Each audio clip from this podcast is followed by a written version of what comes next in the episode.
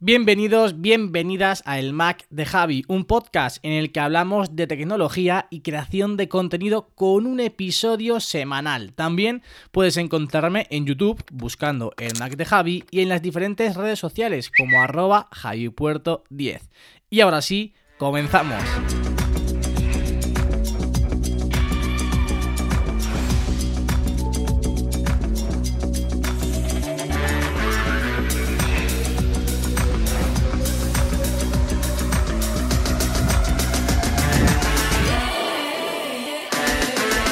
Seguimos con la racha de invitados en el podcast. Bienvenidos, bienvenidas a todos. Eh, como siempre, en primer lugar, desearos que estéis todos muy, muy bien y que esta situación os esté afectando lo menos posible. Pero como decía, hoy vuelvo a traer un invitado, un invitado muy especial y que me hace mucha ilusión grabar, grabar con él porque creo que puede aportar muchísimas cosas en el episodio de hoy. Muy buenas, Edu. Muy buenas, ¿qué tal? Eh, gracias a, a, ti por invitarme, todo un placer. Sí, sí. Eh... es que nunca he estado en un podcast, o sea, es mi primera vez. Sí, pues me alegro que sea, que sea conmigo y que, bueno, pasemos un ratito de charla muy agradable hablando de algo que nos, que nos gusta mucho. Si escuchaste el podcast con Abel, eh, sabes que me gusta siempre que traigo un invitado nuevo, pues contarle cómo le había conocido yo y cómo me había interesado yo por, por lo que hace, ¿no? En este caso. Así que si te parece, eh, te cuento a ti y cuento también a, a, los, a los oyentes cómo te descubrí y, y por qué estás aquí hoy. Vale, perfecto, genial. Pues yo descubrí a Edu a través de, de Abel Rincón. Edu es amigo de, de, Abel y, bueno, sale mucho en los vídeos. Y me llamó la atención mucho. Eh, es que vuestra relación me recuerda mucho a una relación que tengo yo con un muy buen amigo mío. Entonces me caíste genial desde el principio. Dije, joder, qué tío más majo, ¿no? Y en una de esas eh, veces que hacéis spam de tu, de tu Instagram me metí y dije, ostras, qué buenas fotos hace este chico. Qué buenas fotos hace, hace Edu. Y te seguí y de hecho, pues como sabes, y la gente tiene que saberlo también, hace tiempo que ya te contacté para que vinieses al podcast y contases un poco cómo haces tú las fotografías, con qué editas y por eso estás aquí hoy, Edu. Genial, me encanta, sí, sí. Perfecto, vamos a darle. Es que me llamó muchísimo la atención, sobre todo ya no las fotografías en sí, sino el tipo de fotografía. Es un tipo de fotografía que, que, es muy diferente, o al menos a mí me llamó muchísimo la atención eh, de primeras. Esas fotografías de noche, con esos desenfoques, con esos colores también tan, tan llamativos, son fotos que no ves muy habitualmente y que, ostras, a mí me llamaron muchísimo la atención. Bueno, sí, eh, bueno, es que la verdad, si vas muy atrás en mi Instagram, me va por épocas. Es decir, yo hay épocas que sigo, por ejemplo, a, a ciertas personas, luego si quieres hablamos de gente y tal, ciertas personas que hacen un tipo de fotografía, una técnica que no tengo tan controlada. Fotografía nocturna con bokeh, como las últimas, ¿no? Que parece sí. una cuenta de bokeh. Pues si bajas más abajo, ya verás que, que, hay mucha arquitectura, o hay mucha, depende del momento. Entonces practico eso mucho y, y, lo, y lo pongo en la lista y lo, lo, dejo en Instagram las que más me gustan a mí humildemente, claro, tampoco soy un super fotógrafo profesional, ¿eh? Entonces, eh, es la manera de cuando estudio una técnica, por decirlo de alguna manera, pues plasmarla ahí y, y, y, que la veáis y compartirla con la gente y ya está. Pero mañana puede ser que me dé por hacer... Mira, hay un, hay un apartado que de mi Instagram de reflejos. Me dio por cada charco que había, me tiraba al suelo, literal. Ah, me encanta a mí ese tipo de y, y, hacía, y hacía la foto. Entonces tengo, tengo un montón de una época, va como por épocas, ¿no? Qué bueno. Y ahora estoy con, con lo del bokeh, sí, sí. Sí, pues hablaremos también posteriormente de cómo te inspiras tú o en quién te inspiras para para, pues como dices, de vez en cuando cambiar un poco la tendencia de las fotografías que vas subiendo a tu cuenta. Pero antes de nada, hacer un poquito de spam, ¿no? Ya que estamos aquí, eh, ¿cómo te pueden encontrar en Instagram, Edu? Me, pueden, encontrar por... Es que esto va a ver, lo odia, ¿eh? Que lo haga. El, por... No, en plan, coña. Eduluque con K75. O sea, Eduluque con K75. Es mi nombre y apellido. Mi apellido es con QU en realidad pero eso es con K. Eduluque75. Perfecto. Y por ahí me encontrarán mi cuenta. Sí, de todas maneras yo dejaré el enlace en la descripción del podcast, en las notas de este, Genial. De este episodio. Tengo que decir que es una cuenta infravalorada. Ya bueno, te lo digo. Tiene, tiene, su, tiene su historia porque pasaron cosas. Pero ¿Ah, sí? bueno, ahora, si quieres, hablamos. Sí, me quitaron la cuenta. Eh, mi cuenta, en, antes de todo el tema este de, de los algoritmos y tal, Ajá. antes de que Mark Zuckerberg pusiera las manos en Instagram, ¿no? Eh, si es que yo tengo, tengo ahí un... eh, no sé, no me acaba de, de gustar cómo está funcionando ahora, ¿no? A nadie, yo creo. Eh, mi cuenta estaba funcionando bastante bien, tenía una progresión bastante alta, incluso antes de conocer a Abel, hace cuatro o cinco años, eh, y hace un par que lo conozco a él, y, y empezó a subir la cuenta de aquella manera que subía antes, que decía, ostras, la curva era muy rápida, iba muy bien, y de repente desapareció mi cuenta. Y yo estaba trabajando en ella mogollón, porque ya sabes que aunque nos dedicamos a otras cosas, Sí, sí, sí. eh, pa- es un trabajo, es que la gente no entiende. Y para mí era un disgusto que me había quedado la cuenta. Ah, es solo Instagram. No, no solo Instagram. Es un trabajo que tengo yo ahí. No cuelgo las croquetas que me como mañana. A veces Sí, sí, en tu las tiempo, stories, pero los piensas, Dedico mi la tiempo, me estrategia, dedico a claro, claro. tal, intento que todo cuadre bien, me gusta el reconocimiento como todo el mundo, a más likes o menos da igual, pero el reconocimiento, que la Claro. gente como tú, conozca gente como tú, que conozca gente que, que valore un poco lo que haces, ¿no? Entonces me quitaron la cuenta y contacté con Instagram, no había manera, eh, imposible contactar con ellos a nivel Estados Unidos, entonces contacté a través de un grupo de Instagramers que tengo de WhatsApp, eh, así muy conocidillos y tal, en, en Barcelona, en Cataluña Ajá. En general y me dijeron un- una dirección para poder recuperar. Al final pude recuperar la cuenta cuando quedaban dos días. Ostras. Dos días de que me la eliminaran del todo y me iban avisando y yo reportaba y, y- y nadie me hacía caso. Y yo estaba como diciendo, bueno, pues mira, ya no me abro otra porque es que ya me da mucho palo y tal y cual empezar de cero ahora y tal. Y a través de mucha presión de Instagramers que se enteraron y los stories le daban mucha presión y tal, Instagram España contactó conmigo, me devolvió la cuenta, me prometieron que eh, seguiría igual, me devolvieron con como mil seguidores menos, como em- entonces tuve que empezar otra vez de nuevo y realmente desde ahí nunca más ha subido como en esa curva de aquel momento. Y luego ya empezaron lo de los algoritmos y Ya, como todo el mundo. Si no es por Abel, por ejemplo, ahora que salgo mucho en sus vídeos, o he salido en Itarte Blogs, o en muchos vídeos así, de gente muy conocida, pues no habría, no habría, no estaría en los tres mil y pico, que no son muchos, perdón, igual he hecho spam, No, que no, no, son no, muchos. todo es pan que en- quieras. Aquí tienes. Pero no subo, no subo, no, gracias, pero no subo todo lo que, lo que subía hasta ese momento. Ya. Digamos que te pilló, estabas en un momento en el que ibas para arriba, para arriba, para arriba y te pegaron ese palo incomprensible, ¿no? Y ahora, claro, ahora los algoritmos de Instagram pues funcionan quizás también como los algoritmos de YouTube, ¿no? Nadie Como entiende YouTube, cómo sí, sí, sí, funciona esto. igual. es terrible, lo de Sí, YouTube sí, es sí. peor todavía, yo creo, ¿eh? Sí, sí, es una cosa que, bueno, no, no somos capaces de entender cómo, cómo lo hacen, cómo funciona, qué hacer para que puedas crecer más, para que, ya no crecer más, sino que el trabajo que haces pues sí que se vea se vea recompensado de alguna manera, ¿no? Es como comentaba Abel el otro día con el vídeo que subió de Health Warriors, que, ostras, eh, sube un vídeo de bici que al fin y al cabo es un, un tema que mm, a ver, que se me entienda, ¿no? No es importante en comparación con el vídeo que había hecho de Health Warriors Hmm. apoyando una causa que No, es súper Claro. eh, espectacular. Además, gente que lo está haciendo sin ningún ánimo de lucro, que lo está haciendo para ayudar única y exclusivamente, y YouTube no, No, posiciona de la manera que, que debería. ¿no? Eso, eso es impresionante, dar un poco de hincapié también a eso, por si la gente no lo conoce, porque es una cosa que está haciendo él con otros chicos que no conozco, a los demás, Sí. y es impresionante. Piensa que Abel siempre está metido en, en cosas así, ¿sabes? En ayudar a las personas, Sí. en... Se lo comentaba a buen él. Se lo comentaba en el podcast que fue una de las cosas que más me llamó la atención, ¿no? Cuando estuvo en Mónaco, que fue cuando yo descubrí más o menos su canal, el hecho de, bueno, ayudar por ayudar, ¿no? Sin, sin esperar nada a cambio, simplemente porque, ostras, tiene ese afán y me parece espectacular, ¿no? Y además justo ahora con lo que has comentado de Health Warriors, eh, ha crecido espectacular en nada de días, porque yo sigo mucho también a ¿Y qué Valentín San? Juan, y Valentín San Juan sí que ya es mucho más... Ayer hizo algo, creo, vi, vi Sí. que el, eh, Valentí puso algo. Está colaborando con eh, ellos. sí. Y, sí, joder, ya me imagino.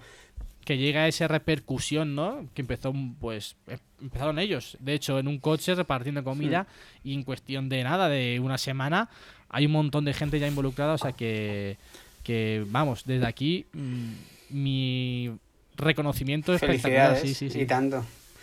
Pero Sí, bueno. sí. una vez más, si te das cuenta, perdona, si te das cuenta una vez más, eh, sube las cuentas con ayuda siempre. Sí, y sí. esto no debería ser así, porque una cuenta como Head Warriors debería estar arriba sola. ¿sabes? Sí. Porque por lo que están haciendo y demás. Una vez más, pues Valentí por aquí, el otro por allá, entonces van ayudando. Y es una lástima, es una lástima que sea así. En una cuenta como Head Warriors, yo creo que hace 4, 5, 6 años, ahora estaría en 5.000 seguidores en un mes, ¿sabes? Pero bueno, así va. Ahora hablaremos de ello. Como decíamos, pues hoy lo que vamos a tratar de, traer de valor, de aportar a los que nos estáis escuchando es pues que Edu nos cuente qué tipo de fotografías hace, cómo las hace, la evolución de cómo él ha cambiado, digamos, la cámara profesional por un teléfono móvil, por un smartphone, que creo que también que es la evolución natural que todos estamos llevando y que la sociedad en general está, está llevando en estos, en estos momentos.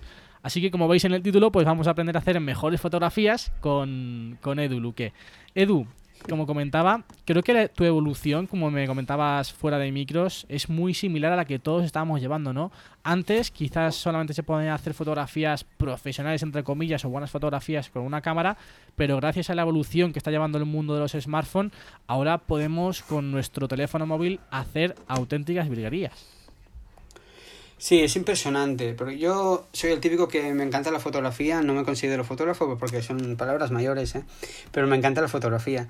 Y yo soy del típico que la cámara, y yo odiaba las cuentas de fotomóvil, o sea, era, no odiaba, pero era como... Yo era muy purista de la cámara y, me encanta y la llevo casi siempre encima la cámara. ¿eh? Todo el mundo que me conoce lo sabe que aunque no lo utilice y no tenga tal, a trabajar me llevo la cámara. Cuando me voy a dar una vuelta me la cámara. Si me voy con Abel a hacer algo me llevo la cámara aunque no la utilice nunca luego. Entonces me encanta llevar la cámara siempre. Pero eh, llega un momento que los smartphones, smartphone, como ya todos sabemos, pues bueno, los sensores cada vez son más grandes y cada vez había cuentas que yo juraría que había hecho con una eh, mirrorless o con una reflex y no, y era con smartphone. Eh, bueno, entonces empecé a indagar sobre la fotografía móvil. Piensa que mi cuenta mezclo mucho cosas, porque Sí. claro, hacer fotos como las del bokeh son imposibles hacer con el móvil a día de hoy, pero está llegando y yo creo que igual llegará. Y, pero a, día de hoy eh, hay cosas que no se pueden hacer, por mucho que nos guste o no. A mí me encantaría porque así se lo llevaría el móvil encima siempre, pero porque siempre lo llevas. Pero no se puede, pero sí que he hecho fotografías que mucha gente me ha dicho, va, dime con qué cámara, porque has puesto que es shoot on iPhone, pero digo, no, no, es shoot on iPhone, es con un iPhone, es con, con un móvil, eh, luego muy editada, que luego hablaremos. Sí, pero sí, sí. em, puedes lograr hacer fotos de calidad muy profesional. Conozco a gente que ha hecho trabajos con el iPhone o con cualquier smartphone, da igual. Y ha hecho trabajos y los ha entregado Photoshop después y tal, retocado y editado y, y entregado y cobrado como si lo hubiera hecho con una cámara en, en profesional. Entonces, ahora mismo dan una calidad brutal. Si hablaremos si quieres de lo que utilizo y tal. Sí, sí. Y, y realmente estoy intentando centrarme en hacer muchas fotos con móvil. Sí, además, justo lo que estabas comentando, eh, muchos de los anuncios que hace Apple, por ejemplo, de sus productos, los anuncios del iPhone están grabados única y exclusivamente con iPhones. Luego que sí, meten las lentes de, bueno, de Moment o de el fabricante que sea, pero están grabados con un, con un smartphone, en este caso el iPhone. Una pregunta que yo te quiero hacer, Edu. ¿Tú crees que llegará el momento en el que podamos hacer exactamente lo mismo con un smartphone que con una cámara? Bueno, es complicado. A día de hoy, como ya sabemos, no, pero se acerca tanto que yo creo que a la larga, a la larga, a la larga, sí. De hecho, creo que fue LG, igual tú lo sabes mejor que yo, es que yo soy un fanático de la tecnología en general. LG hizo aquello como desmontable, ¿no? Como por... Sí. ¿Cómo se llama esto? Como modular. Hizo un teléfono modular y realmente se convertía en cámara, ¿no? No me acuerdo cuál fue. Sí, hace era, poco, ¿no? era un concepto muy extraño, pero sí, sí, se convertía en una especie de, de cámara, se convertía, bueno, pues por así decirlo, cambiaba un poco el, lo que estábamos viendo hasta el momento. Pues sí, sí, pues el teléfono LG modular realmente no sé si llegó a hacer mucho porque nunca más lo he vuelto a ver. Fue una apuesta muy arriesgada. Yo realmente lo fui a ver típico que vas por el MediaMarkt y investigas un poco. Sí, típico, ¿eh? Asomas la nariz por ahí. Y, y lo toqué y sí que era un poco de plástico, no acaba de ser muy premium para mí, pero en cuanto a materiales, yo soy eh, muy tecnólogo, me gusta mucho la tecnología, me gusta que sea todo muy cuidado y tal, ¿no? Y realmente, bueno, yo no le di muy, muchas esperanzas, yo no soy nadie, pero humildemente no le di muchas esperanzas y nunca más lo he vuelto a ver, pero están intentándolo y yo creo que al final llegará, si no a lo mismo, porque también las cámaras, no nos olvidemos que la industria de las cámaras irá subiendo, porque quieras que no, se los están comiendo, porque se están comiendo. Digan lo que digan los vendedores de cámaras, porque vas a una tienda de cámaras y cada vez reconocen que los teléfonos de hoy están haciéndoles más competencia. Pero yo creo que se van a, van a estar siempre un poquito uno por encima del otro, ¿sabes? Creo, Sí. ¿eh? Será como una ver, lucha. Claro, evidentemente cuando se sientan, bueno, ya se sienten, ¿no? Como tú has comentado, quizás amenazados el mercado de las cámaras por el mundo de los smartphones, pero es que evidentemente también eh, ahora mismo tú te compras un teléfono de gama alta de cualquier fabricante, Huawei, Samsung, Apple, y es que la calidad de las fotografías, como tú decías, son tremendas. Yo de hecho, mm, como sabes, hago vídeos en YouTube y demás, y sobre todo a la hora de hacer vlogs, estaba deseando que Apple hiciese un teléfono con la versatilidad que tiene, por ejemplo, el iPhone 11 Pro, ¿no? Que tú te puedes sacar con tu iPhone, el micrófono es una barbaridad en comparación Sí. con el iPhone 10. En el iPhone 10 ya pegaron un salto tremendo, pero tienes una cámara ultra gran angular que sobre todo te da una capacidad de poder hacer vlogs, eso sí, en condiciones de muy buena luz, pero creo que por ahí irá el, el mercado de los smartphones a partir de ahora, ¿no? Intentar que en situaciones de poca luz el resultado sea similar al que podemos obtener con una, con una cámara normal. Sí, los smartphones de ahora tienen modo noche, tienen un montón de cosas eh, para hacer gran- eh, grandes exposiciones y largas exposiciones, perdona, y demás, que realmente están ahí, está- es que están ahí, están en la lucha y tenemos una cámara en nuestro bolsillo eh, muy cada vez más potente. Ya cualquier modelo, incluso marcas, digamos, eh, de, de unas gamas más bajas, están haciendo teléfonos con cámaras muy decentes. Sí, Entonces sí, sí. dices, bueno, no sé, a mí es que me encanta ir con mi cámara. También soy de mirrorless, por lo tanto, tengo menos peso encima, pero, ostras, no sé. Yo combino las dos cosas de momento. Sí, de momento, pues, oye, sacar lo mejor de cada, de cada producto con, evidentemente, públicos diferentes, pero que en ciertas situaciones, pues, se adaptará mejor uno y en ciertas situaciones se adaptará mejor, se adaptará mejor otro. Te quería preguntar, ¿cuál es tu lente favorita para hacer, para hacer fotos? Mi lente en cámara. ¿En cámara o en smartphone? Sí. Una lente que tú digas, bueno, una ultra angular, un... Ah, bueno, pero en, en- en smartphone como accesorio, ¿quieres decir? O... Sí, tú ves una fotografía Las- y qué tipo de fotografía, con qué lente, con qué tipo de lente es tu fotografía favorita. De- ¿O no depende del momento. A mí los objetivos, sí, sí, sí, tanto. Los objetivos de 35 milímetros me gustan muchísimo. Eh, yo utilizo mucho también 50. Eh, además que son pequeñitos, pesan poco y te permite hacer pues el bokeh y el efecto de desenfoque este que, Ujú. que eh, estoy haciendo últimamente con mucha luminosidad, entrando mucha luz. En el móvil yo antes he utilizado, yo soy el, el rey de los accesorios, me encanta, o sea, soy un súper caprichoso de, de la- de- de la tecnología en general y sí que he utilizado mucho Holoclip en su día y demás, pero es que ahora estoy utilizando un iPhone 11 Pro Max y realmente lo que tú dices es que yo el Holoclip lo utilizaba para grandes angulares, por ejemplo, Eh, nunca para un ojo de pez porque deformaba demasiado, pero sí para grandes angulares y demás. Y es que ahora me lo da todo el teléfono, entonces no tengo que llevar un accesorio que realmente eh, me gustan, pero me da palo. Es más, el Holoclip lo perdí en un parque haciendo fotos, porque lo llevaba colgando, ¿sabes? Que llevaba una, un lanyard, como una cinta, como un llavero, y se me cayó y lo perdí en un césped, quiero decir, y es un rollo, ¿no? Pero real, lo utilizaba más fuera de cámara, para utilizarlo como efecto, ¿sabes? Ajá. Aquello de... No sé si me explico, así en podcast es complicado, ¿eh? Sí. En- más como efecto, tengo- de hecho tengo una foto, ¿no? Como enfoco el holoclip con, con el móvil o con la cámara, por ejemplo, y veo a través de la lente del holoclip, ¿sabes? Pero separado de la cámara, no sé si me Sí, sí, explico. sí. Es complicado. Pues para estas cosas que no para ponerlo en el móvil. Hay lentes muy buenas hoy en día. Todavía vi un vídeo, creo que era, lo, lo anunciaba hacía tiempo Víctor Abarca, que me gusta muchísimo, Sí, eh, y he visto que ha colaborado contigo. sí, sí, vino hace poco. Y ha cruzado un par de mails hace poco conmigo, por cierto. Y muy majo. Y vi que sí, sí, él también anunciaba lentes, bueno, eh, hacía reviews de, de lentes y hay lentes impresionantes, pero con una, hay con calidad 6. O sea, de, de que Zeiss hace lentes para, para móviles, impresionante. Pero ahora mismo están ofreciendo, con tantas cámaras, ¿no? Cada vez tenemos más Sí, cámaras sí, en los sí. móviles, tanta variedad que el, el gran angular yo lo utilizo muchísimo en el iPhone, muchísimo, pero mucho Sí, es que... para cosas de arquitectura y demás cosas que no subo ahora, que tengo por subir, ya veréis, que dices, ostras, qué chulo, la verdad es que no utilizo nada más, pero un 50 y un 35 milímetros serían lo que, los que más me gustan para mí. Qué bueno, qué bueno. Sí que es cierto que el hecho de que me tiran, yo como sabes, soy auténtico fan de Apple y, y por- también evidentemente por el presupuesto que tengo, pues solamente puedo comprar un teléfono. No, ojalá llegue ese momento que pudiese comprar varios para poder comparar o que las marcas me a, a mí, ¿no? Pero, pero lo que me gusta es el iPhone y cuando pude probar el día de lanzamiento el iPhone 11 Pro Max o el Pro, da igual, eh, el ultra gran angular, qué barbaridad, qué barbaridad, qué, qué maravilla. A mí me, me encanta, porque es que además como que el paisaje, sobre todo las nubes, cuando hay nubes en el cielo y hay, hay así como entre claros y nubes, el resultado es espectacular. Y sobre todo también, como tú decías, para hacer fotos a los edificios desde abajo. Hice una fotografía al Apple Store de Sol, que fue la primera, creo que fue de las primeras fotografías que hice con el, con el nuevo iPhone. Fue brutal. Dije, madre mía, qué teléfono.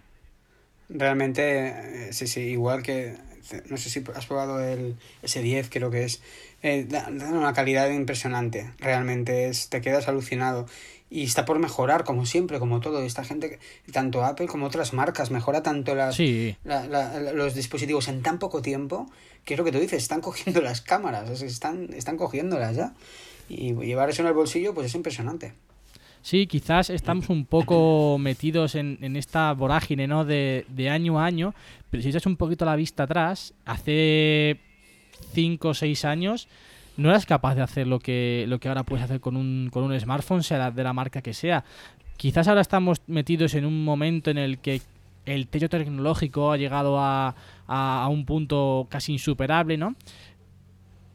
Pero tampoco podemos pensar que año a año vamos a tener novedades tan tan grandes o tan, tan brutales como, como parece que la gente demanda, ¿no? Que ahora, ostras, quiero algo totalmente distinto, que me de la posibilidad de hacer algo que no podía hacer hasta el momento, ostras, también vamos a echar un poquito la vista atrás y ver como que la evolución no es tan disruptiva de un año a otro, sino que es una evolución pues más año a año, poquito a poco, voy metiendo cosas nuevas, voy eh, mejorando esta lente, voy mejorando el modo noche, voy mejorando la apertura, ¿no? Bueno, poquito a poco y no es que seamos tan impacientes como somos muchos, que queremos algo nuevo y disruptivo ya el año que viene. Y si no, ostras, no innovan. Sí, bueno, esto pasa con las cámaras, ¿eh? Y pasa, fíjate que yo utilizo mirrorless, o sea, yo soy fanático de mirrorless, utilizaba reflex hasta, hasta que aparecieron las mirrorless eh, seriamente, digamos. Estoy utilizando Sony actualmente y utilizo Fuji, diferentes marcas. Y pasa lo mismo porque hace poco también ponían, eh, vamos, a, a, parir, eh, perdón la expresión, a, a, era, a, Canon, por ejemplo, porque no sacaba un, una mirrorless como las de Sony, o como que son impresionantes, o como las de eh, Panasonic incluso, que está sacando cámaras increíbles, o Olympus, o Fuji, por ejemplo, ¿no? Y entonces los ponían también, pues que no es, no es fácil, la gente no entiende, yo creo que eso, bueno, yo no me dedico a eso, pero la gente no entiende que eso no es fácil, la, la, la evolución y la innovación. ¿Sabes? Entonces, nunca, nunca la gente estará contenta con nada, yo creo. Pasan cámaras, pasan smartphones, pasan en, en, en, consolas de videojuegos. Yo soy muy fanático de, los videojuegos y, también pasa lo mismo. Es que, eh, ostras, no innovan. Han sacado la Switch 2019. Ostras, pues es igual que la otra. Ostras, pues tiene mucho mejor batería y tal y cual. Valora esas cosas. No, la gente quiere cambios brutales, que todo funcione perfecto a la primera, ¿no? y eso es complicado. Totalmente, totalmente. Bueno, Vamos a, ponernos un poquito a hablar de, fotografía en, en sí. ¿Algunos tips, trucos que tú estés utilizando, que hayas utilizado, que digas, Buah, esto tienes que saberlo, la gente tiene que utilizarlo porque, porque da unos resultados brutales, Edu? Bueno, esto es complicado. Em, tampoco soy yo quien, ¿eh? yo creo, para tal. Pero sí que yo he aprendido de mucha gente, de muchos Instagramers sobre todo, mira, hay, hay, que mirar primero la fotografía, hay que, si no estudiarla un poco, aunque sea, yo soy autodidacta, ¿eh? autodidácticamente he hecho algún curso, pero poca cosa. Entonces, primero estudiar bien la fotografía, entenderla. Luego, mirar muchas cuentas de Instagram para coger el ojo fotográfico. Depende de lo que te guste, ¿no?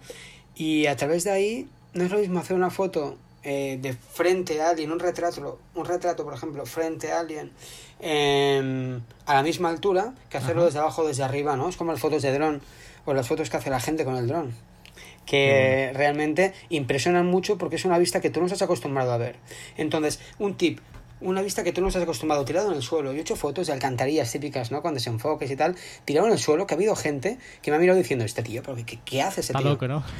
Son pequeños trucos. Los charcos, por ejemplo. Eh, luego trucos como eh, mirar un charco y mirar lo que hay detrás del charco. A, a veces no parece que haya nada. Tú pones la cámara del móvil, le das media vuelta al móvil para tener el obturador arriba. Es otro truco muy típico, yo creo que mucha gente ya lo hace, ¿vale? Y desde ahí puedes ver lo que hay después del charco, o sea, lo que se refleja en el charco.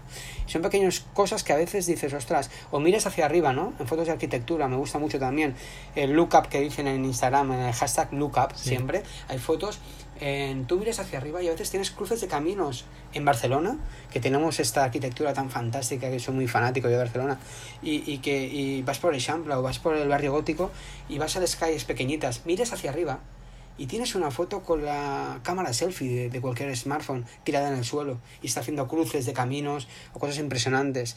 Son mis pequeños, no truquitos, las cosas que yo, que yo hago y aprendo y miro.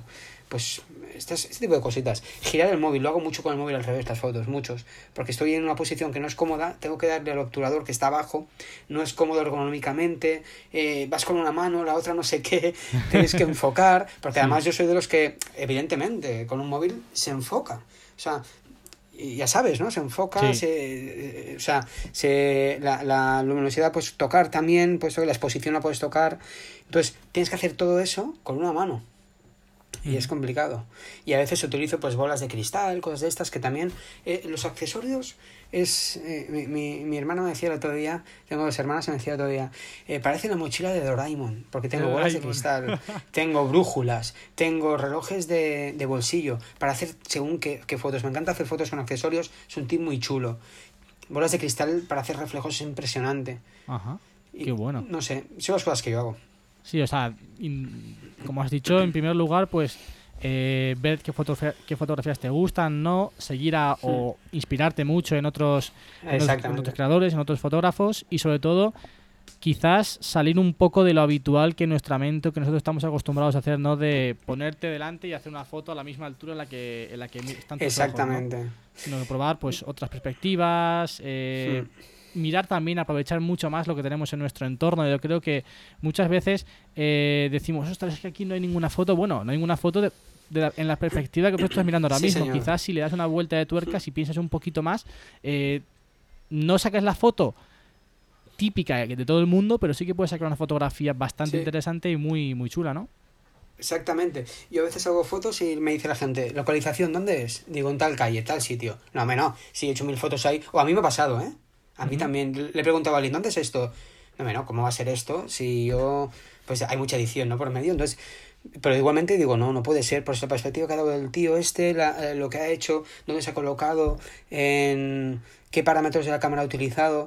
Ostras, yo a veces he hecho fotos en sitios que la gente dice, ¿esto es este sitio? Sí, ostras, pues yo he estado ahí y no he logrado hacer esto, o yo lo he visto, me pasa mucho a mí esto, y me da mucha rabia además, y luego vuelvo al sitio mil veces, ¿sabes? Y dices, ostras.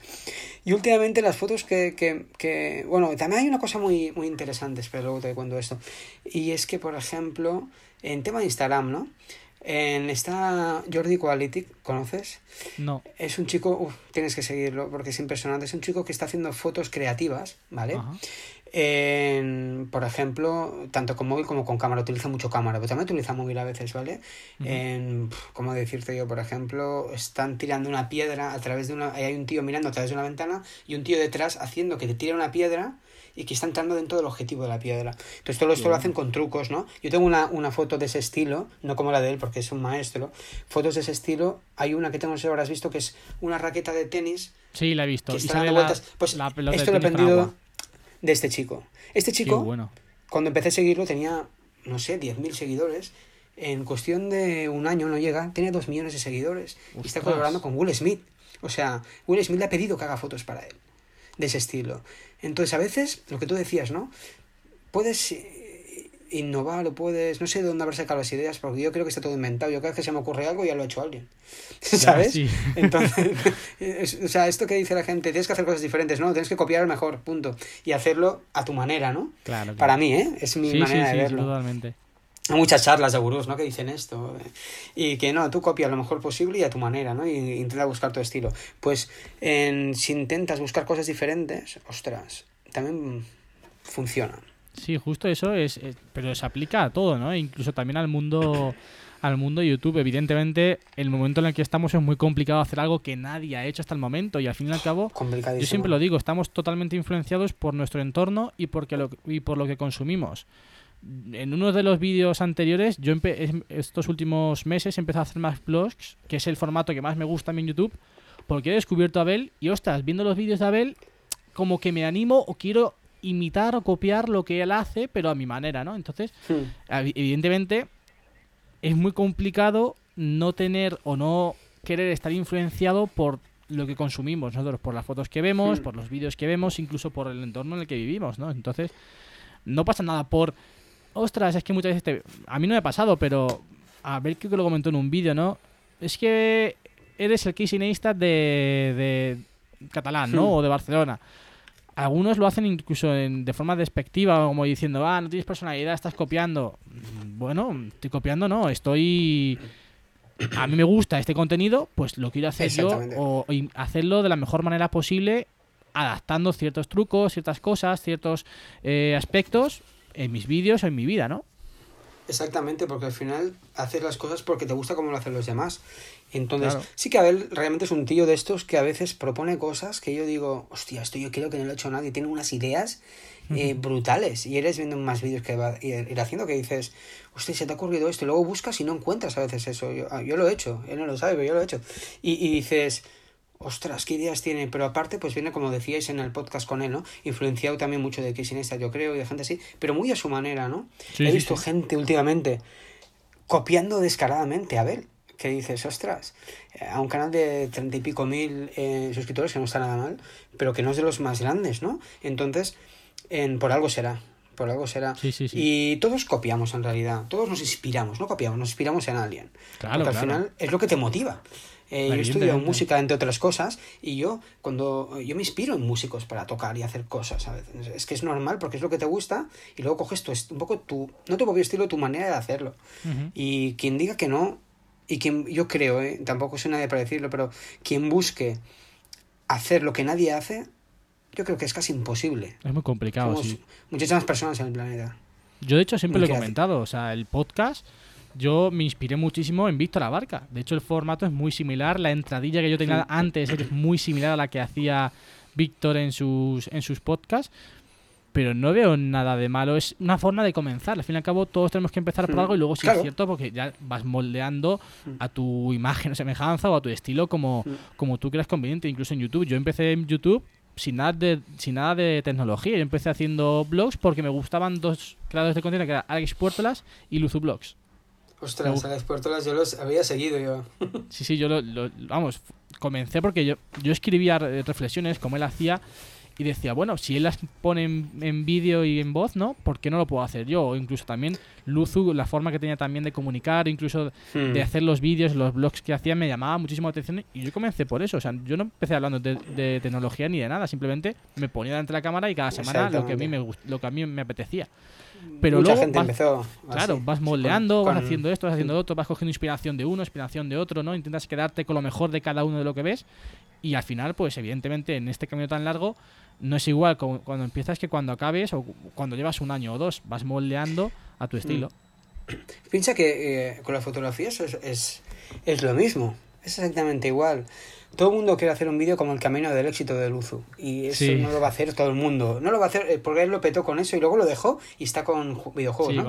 pero, pero, pero, bueno- pero bueno, en, en- hay gente que ha logrado hacer cosas parecidas, pero no lo mismo, porque es un crack comunicando y es muy complicado hacerlo como él lo hace. Y si intentas hacerlo como él lo hace, igual, no te va a salir bien, vas a copiar, se va a notar y la gente, el hate, va a ser brutal. Sí, en fotografía pasa igual.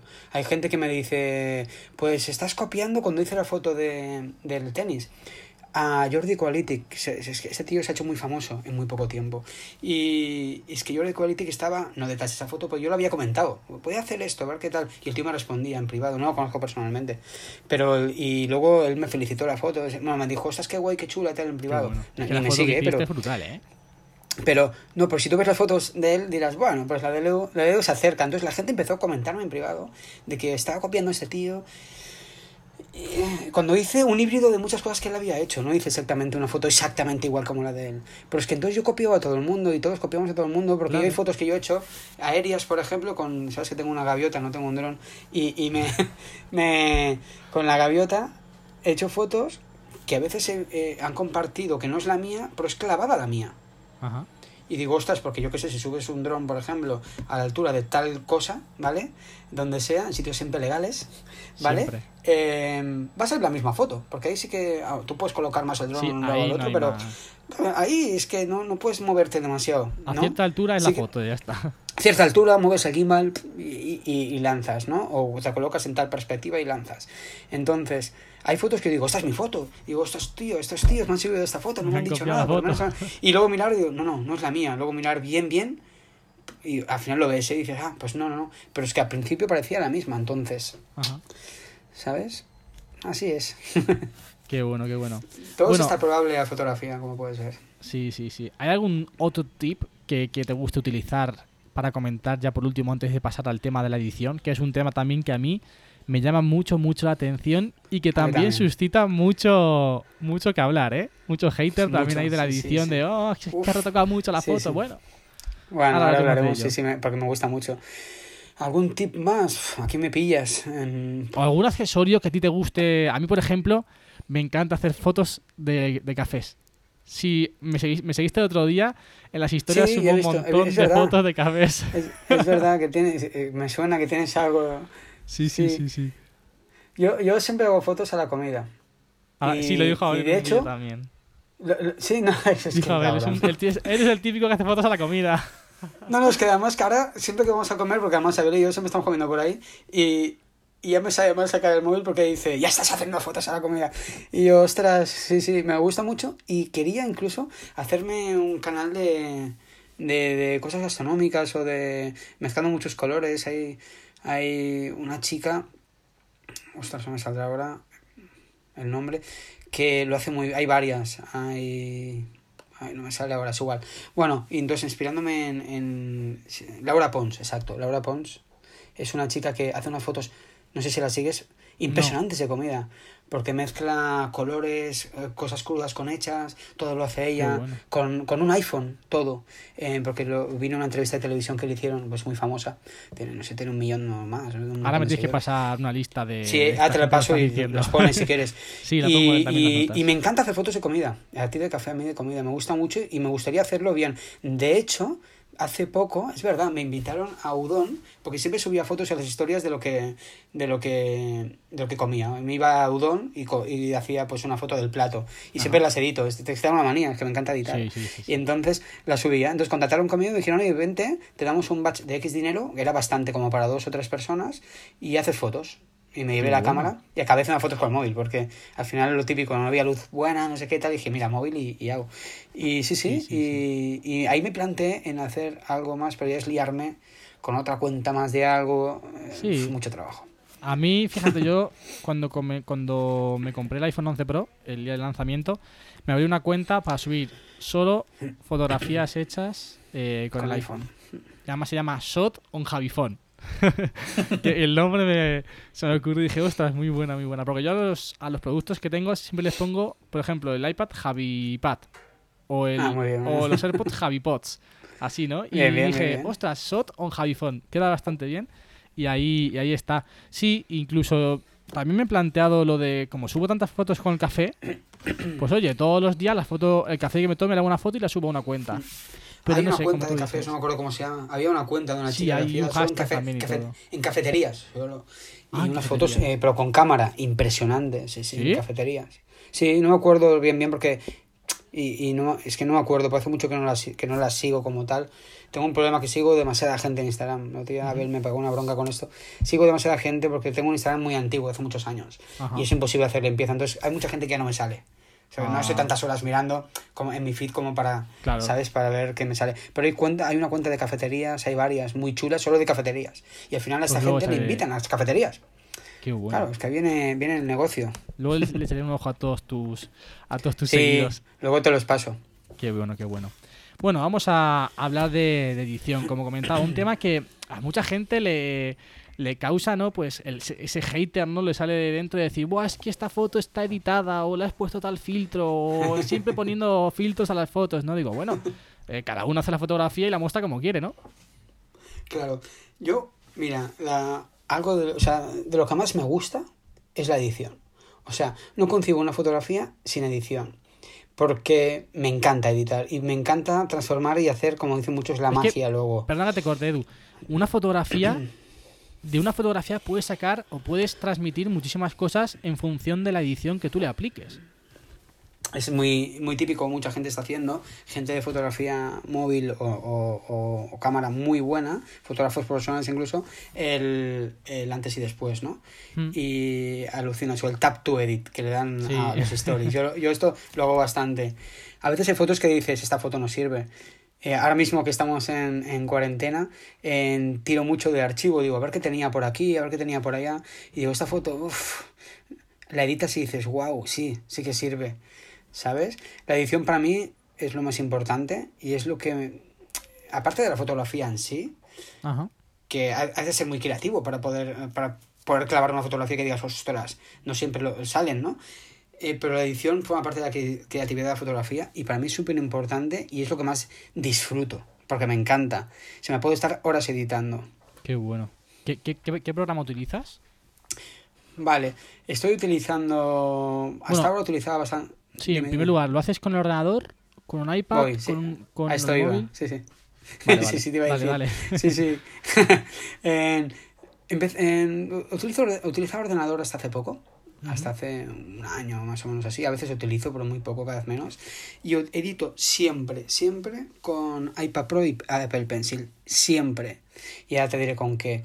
Y, y no me hace falta mucho más. Incluso edito muchas con el iPhone. Porque hoy en día la suite de Adobe está genial. Ayer vi en un, en un vídeo de Víctor Abarca que hace una review del iPad que decía que la suite de Adobe del iPad es exactamente igual que la del ordenador. Y es que es exactamente igual.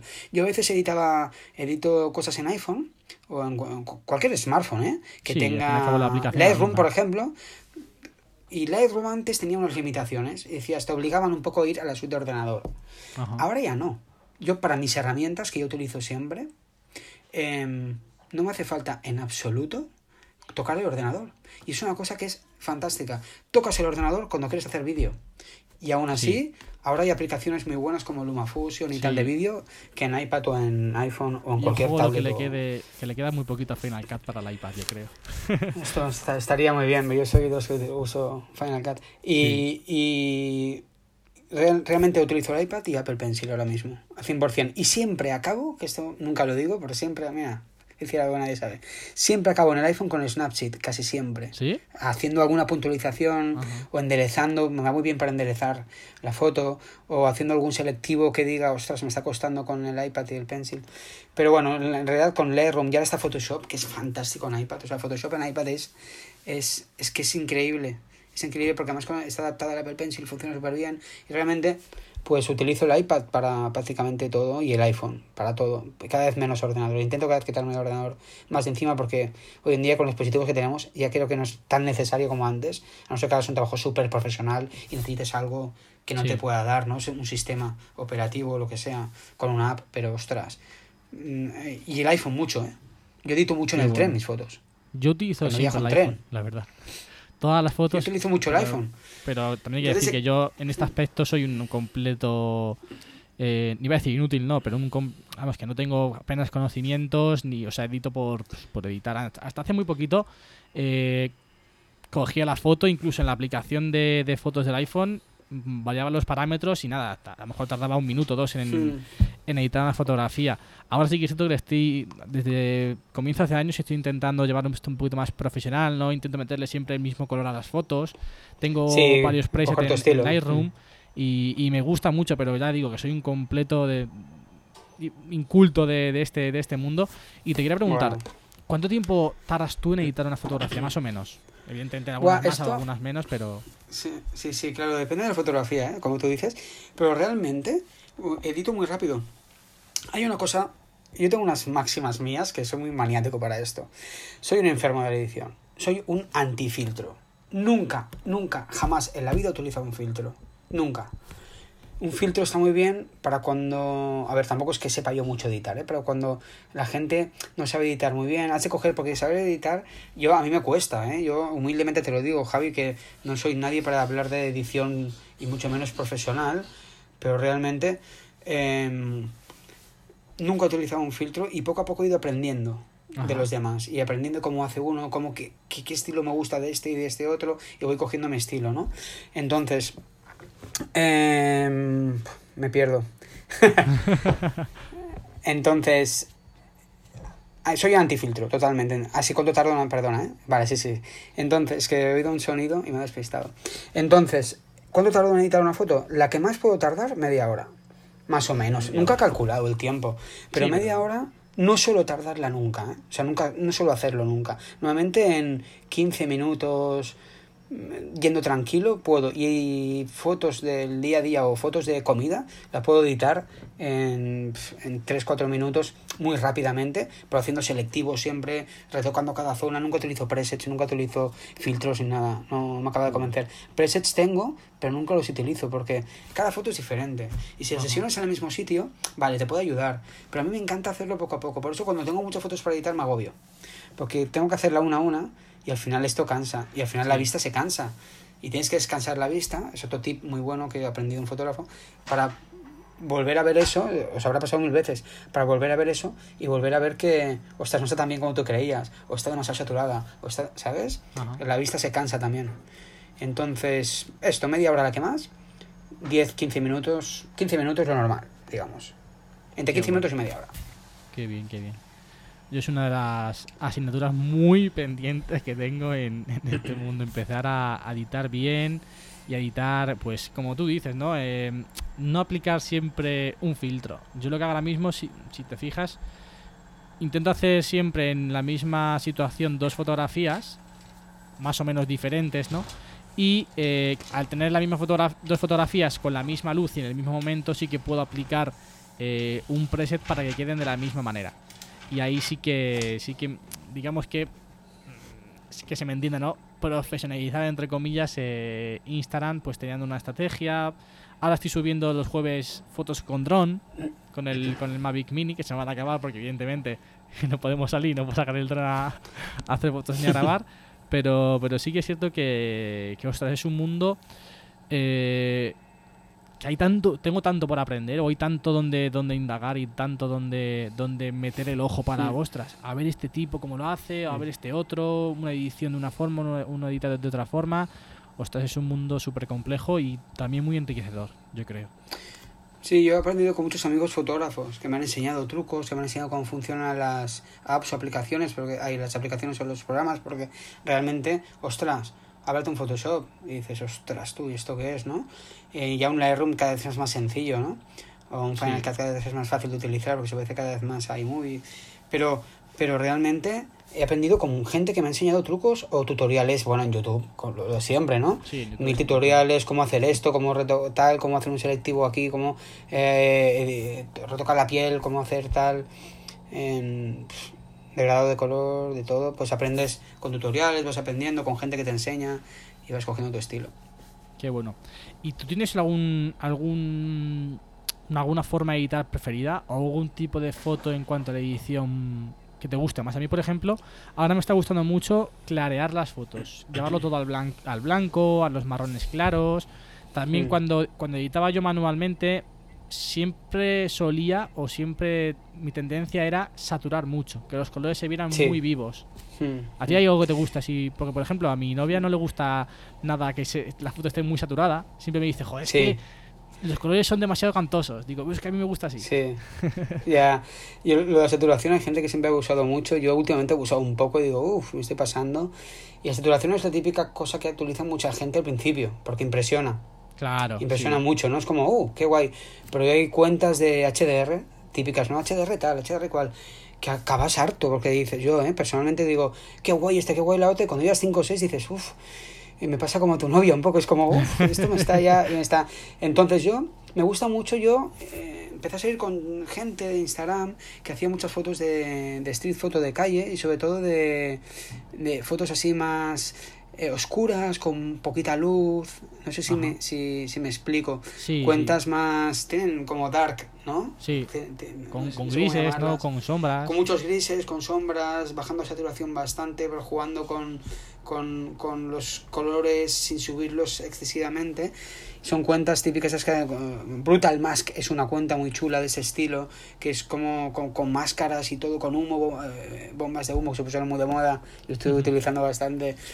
Eh, y, y intento imitar o intento aprender de estas cuentas. De- y, y cada vez lo voy consiguiendo más, pero me cuesta aún, ¿eh? Eh, más dark mode, dice la gente, ¿no? Más tenebrosas, más... Sí.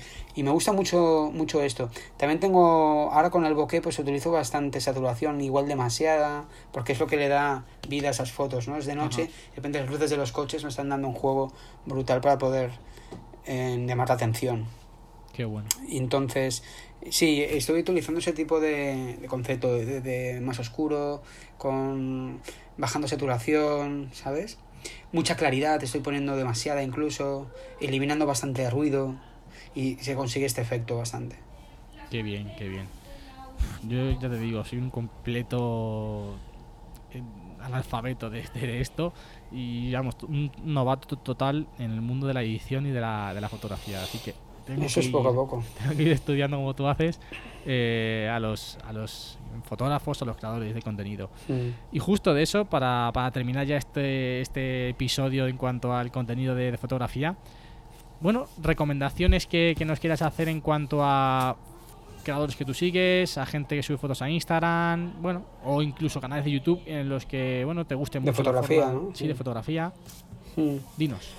Ilumínanos, Bueno, eh, está, no que va, ya ves. Si voy a decir lo que todo el mundo sigue, yo creo. El Clavero es uno de estos que hace tiempo que ahora no veo sus vídeos, pero que de repente me engancho en un vídeo suyo y veo 10, porque es un tío que, que, que a mí me gusta mucho cómo lo hace, o va con Jep también, ese chico que lo hace muy bien, y aprendes, puedes aprender un montón de ellos. Sigo muchos canales en inglés también, pasa como Abel Sí. y hay canales muy buenos de fotografía. Eh, ¿Quién más? Yo, Clavero, de los, de los mejores para mí de España. Luego está Ethan, que es impresionante. O sea, ese chaval, eh, Sí, yo ¿conoces sigo Ethan Go?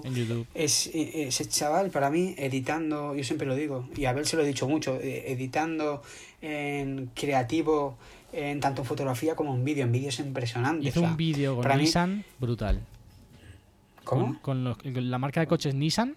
Ah, sí, Nissan, sí, sí, sí, sí, lo he visto, lo he visto, lo he visto. Este chaval, por ejemplo, es de los que más me inspiran a mí, tanto en fotografía como en vídeo. Eh, clavero el típico, ¿no? Todo el mundo Sí. le gusta, como hemos dicho. Y sigo unos chicos eh, americanos que son como tres o cuatro amigos. Eh, no recuerdo el nombre realmente, es que yo me van saliendo y los, voy- los voy poniendo, pero luego te lo digo, lo ponemos a la descripción si quieres Sí. y que hacen retos muy chulos. Hacen retos, por ejemplo, pues hago 10 minutos en foto de dron y sean cinco tíos con drones haciendo fotos y editándolas. Y luego las puntúa la gente. Entonces hacen un final de vídeo y entonces- luego os lo paso para que lo podáis seguir porque son muy divertidos y, y son buenísimos. Luego lo hacen con móvil un día. eh, tienen un iPhone 11, por ejemplo, y fotos con iPhone 11 Pro. Y va, cada uno con iPhone 11 Pro en una localización tiene 10 minutos para hacer la foto. Y esos tíos tienen una vista brutal porque, claro, son 10 minutos para hacer ciertas fotos, ¿no? Sí. y tienen una creatividad incre- increíble. Y luego hay uno que se llama, hay uno que hace fotos a bailarinas, que me gusta mucho. En- para variar el nombre, ahora mismo no me sale, pero es muy, muy bueno.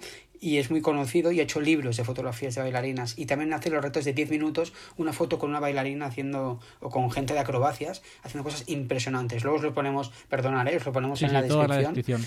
Sí, porque también es otro de estos eh, grandes, muy grandes. ¿Qué más? No sé, me gusta que sin esta también, pero ya es otro tipo de contenido, Sí, ya no Casey, fotografía. sí. Es que Casey para mí es, eh, es el padre de, de Sí. YouTube.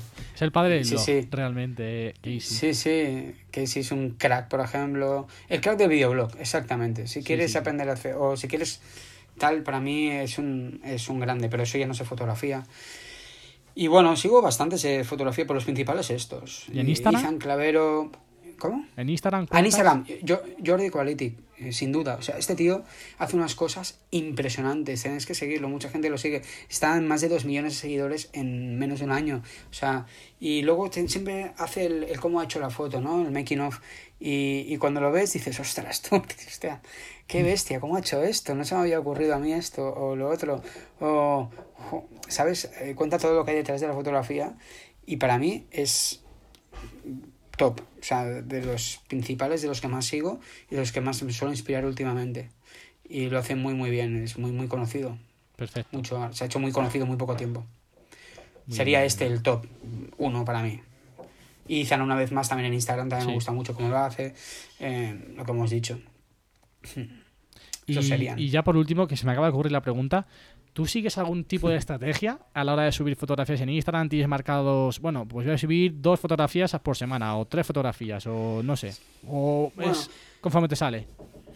No, yo al principio sí, yo tenía una foto al día, siempre, subía una al día. Y tenía tantas, porque hacía, o sea, siempre hago muchas fotografías, pero antes tuve una época que hacía cada día fotografías. Por eso siempre llevo la cámara encima.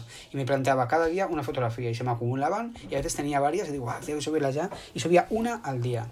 He descubierto, con yo, a mí me va bien y me va mucho mejor y me sube mucho más las fotografías y la cuenta cuando subo una cada 15 días. No sé el por qué. Y Una cada no tiene 15 sentido. días. No, no calculo los 15 días, porque ya me sale así sin querer. Yo la última foto no sé cuándo la hice, esta subida, pero yo creo que hace una semana o así. Entonces, me está funcionando mejor así. Los stories me suben mucho más cuanto menos hago. Cuando hago muchos, me suben mucho menos. A mí me funciona eso. Luego están, es que mucha gente ahora ha hecho vídeos de las estrategias, bueno, que utilizan para el algoritmo. Es imposible, yo creo, porque pues no tantos hashtags, no tanto tal. No, no, funciona un día una cosa y no funciona otra otro día. ¿Sabes? Es, que Que es es- desconcertante. La última foto la subiste sí. hace seis días. Que es una Sí, foto de. sí, de es dron una aérea. De Barcelona, sí, sí. sí, sí. sí, también, ¿eh? Aérea. Sí, no, bueno, estas de Access que tenía que para mí no valían para nada y la edité el otro día y dije, bueno, que es que ahora, claro, me ha pillado todo que no puedo salir a hacer fotos. Sí, claro. También está haciendo gente eh, fotos en casa muy, muy chulas.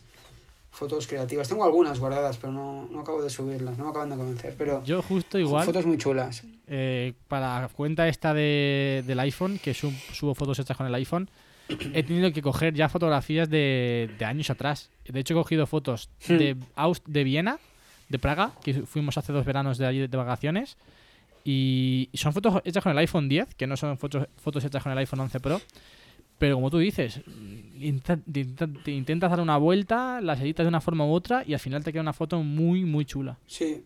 Y la tenías abandonada. Sí, estaban ahí en Google muchas Fotos. fotos. Yo soy de los que de los que tira mucho, ordeno mucho, tengo un orden, soy un, tengo un toc con ese tengo un magnético del orden y a veces he tirado fotos que digo, ostras, ahora o a veces tengo fotos que no he tirado no sé por qué y digo, ostras, esta ni me acordaba y la he editado ahora y funciona. Aunque me gusta la frescura del momento, ¿eh? Pero bueno, Sí. ahora mismo es complicado. Ahora mismo está la cosa Está la cosa muy complicada. jorobada para poder sacar fotografías. es que no sean dentro de casa, ¿no? Sí, he ido a la compra y tenía un charco y no, no he parado a hacer una foto porque es que no estamos en un momento para hacer eso. Ya. O sea, me daba como cosa, no. Sí, Además que como- salgo a la calle sin respirar casi. Entonces, pero tenía una foto hoy, te digo que tenía una foto porque además está nublado y tal, como a mí me gusta. Muy chula, pero no, iba con el iPhone. Digo, no, no, no voy a hacer esto porque no es el momento de hacerlo. Sí, lamentablemente estamos ahora en un momento Bueno, complicado. todo complicado, pasará, bueno. todo pasará. Sí, ojalá que, que pase todavía cuanto antes y sobre todo, Cuanto sobre antes, todo, sobre todo, con, con los menos afectados posibles, que eso es lo principal. Así Sí, que parece que ahora estamos llegando como al tope y parece que, Sí. bueno, de aquí ya luego baja, ¿no? A ver Parece qué tal. Están que- recuperándose mucha gente. Hoy he visto números positivos porque la prensa también a veces es como... sí, es que es justo Yo lo quito la que tele, estoy quitando la tele porque es que es horrible. Pero parece que está bajando un poco y bastante recuperados. Entonces, En Italia hay- yo creo que pasará. Que, llevan ya unos días bajando, bajando los números. Y sobre todo lo que tú Hmm. dices, que sí que es cierto que siempre dan los peores números, pero también habría que darle el número y remarcar el número de gente que, que no se muere, evidentemente. exacto, sí, sí, sí. sí, Son sí. más Claro, exacto. los que se mueren. Sí, bueno, pero a veces interesa también, ¿no? La Sí, cosa da- esta y el clic fácil para poder cobrar. Bueno, ya sabes cómo funciona el negocio. Sí, sí, sí. Y bueno, para terminar, Edu, eh, como sabes, últimamente siempre hago pues que me- los invitados me digan cuál es su producto de Apple favorito, debido también evidentemente al nombre del podcast, ¿no? El Mac de Javi. Todo muy enfocado a Apple, así Sí. que cuéntanos, ¿cuál ha sido, no el que tengas ahora, no, no- o sea, no, no, no tiene por qué Sí, ser actual, sino el producto que más te ha marcado, que más te ha chocado, que cuando has tenido en la mano por primera vez has dicho, wow, impresionante, ¿no? ¿Cuál, cuál fue para ti? Yo, para mí, el producto que más me marcó, eh, me gusta mucho la tecnología en general, todas las marcas, Apple por supuesto me encanta. Eh, el producto que más ilusión me hizo tener en mis manos, aparte del iPhone que tuve el primero de todos, que era americano, que aquí nunca llegó, porque me gusta mucho la tecnología y tal, eh, fue el primer iPad, que todavía lo tengo. Lo tengo que no sirve para nada ahora mismo, no tiene No. ni cámara. Porque es un producto que, que a mí me, me flipaba tener eso, ¿no? Tener en, en la mano... Yo estudié actividad física y deportes y en esa época trabajaba en gimnasios y, y, y, y me lo llevaba para hacer cosas y nadie lo tenía porque me lo compré en Estados Unidos antes de que llegara a España. Bueno, me lo trajeron de ahí y tal. Y fue un producto que cuando lo abrí dije, guau, qué pasada de producto, porque no es un tablet. eh, Qué pasada. Y la evolución ha sido que a día de hoy es el que más me gusta. Qué bueno. Me gusta mucho el Apple Watch, tengo muchos favoritos, pero el que más me gusta es, y el que más uso, aparte del iPhone, porque evidentemente, Abel dijo el iPhone, creo, ¿no? Sí, Abel evidentemente es el que llevo era- siempre encima y el que más uso es el iPhone, por supuesto, como todo, Sí. como que yo creo que todo el mundo, ¿no? Sí. Para mí es el, el, el iPad. Es un producto que me encanta, un producto que me ha quitado el ordenador de encima y un producto que puedo hacer todo con él hoy en día. Y ahora más, ¿no? Ayer vi la review de, del nuevo que hizo Víctor, no sé si lo has Yo visto, estoy- Abarca. tengo un problema con el iPad nuevo, que es que, bueno, desde el iPad Pro de 2018 lo veo y digo, "Puf, es que es brutal. Es estéticamente Hmm. es de lo que más Víctor dijo la ayer que era igual. últimamente. Sí, sí, o Víctor sea, decía, si tienes uno anterior no compres el siguiente, ¿no? De Mm. hecho, ha- han sacado, como siempre ya sabes tú que se crea mucha polémica con esto, que el chip nuevo no es, es, es el mismo chip que llevaba anteriormente el iPad Pro de 2018, pero pasa que le han librado un núcleo que en el iPad Pro de 2018 estaba capado. Bueno, eso no lo sabía. Sí, sí, pues ya estaba esperando, empezando a pegar hachas, hachazos aquí al... A los que os gusta Sí, eh, sí, eh, sí, ese tema, lo estáis muy en "Oh, día con eso. Qué mierda de iPad ha sacado. mierda de No, iPad. no, seguro que Qué más no. potente que, Hoy en día- ordenador. To- todas las marcas, claro, todas las marcas sacan cosas increíbles y nunca, eh, eso en la fotografía pasa. Eh, Sony saca la 7.3 tal, vale, tiene fallos, siempre. Todos. Todo tiene fallos. claro, To- evidentemente. todo, todo, todo tiene fallos. Es como, ¿sabes? Vale, pues si siempre la gente se tira encima, hay, hay de todo, ¿no?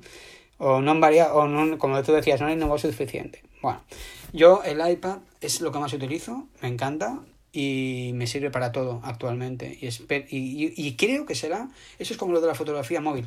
Creo que al final acabarás sustituyendo ese tipo de tablets, los ordenadores, para mí los sustituye.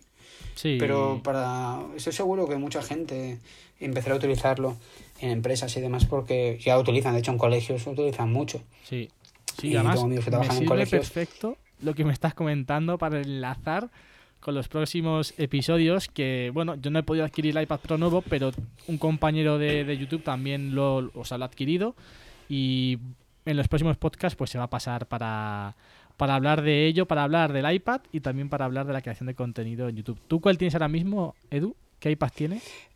El iPad Pro del 2018. No, el Qué 2018 es. Sí, sí, el, sí, el 2018, el, el, de nuevo, 11. el nuevo el nuevo Sí, el de nuevo Pencil. ¿no?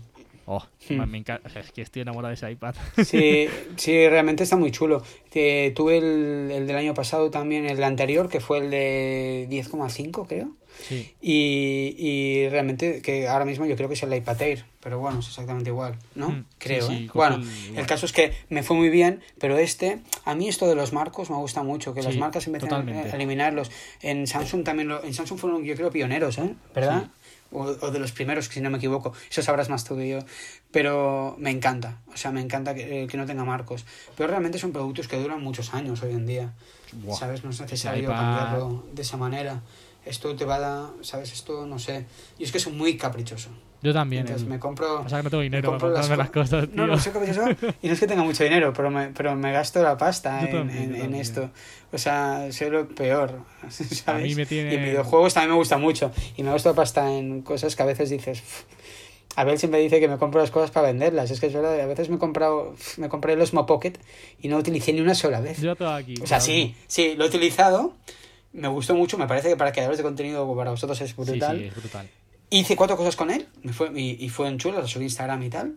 Y luego lo vendí, porque digo, es que no lo utilizo, lo tengo, ¿sabes? También sí. el, Te el Osmo Mobile también lo tuve. El Osmo Mobile también lo tuve. Barato, ah, qué guay, si lo compras, eh, fuera. Yo me tengo que comprar una cámara, un móvil como todo el mundo y un dron porque me gusta mucho.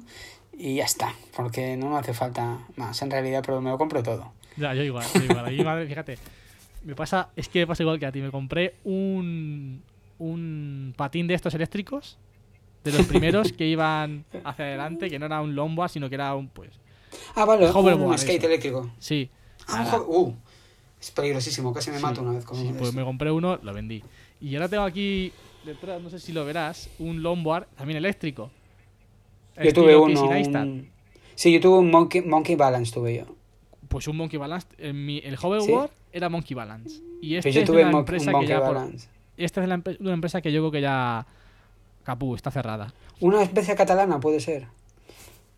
Pues puede ser. Hay una, una empresa catalana que me encontré al, al, al dueño en la diagonal. Yo iba con el patinete eléctrico en Barcelona y me lo encontré y me hizo un spam de la marca brutal. Yo no sabía quién era él.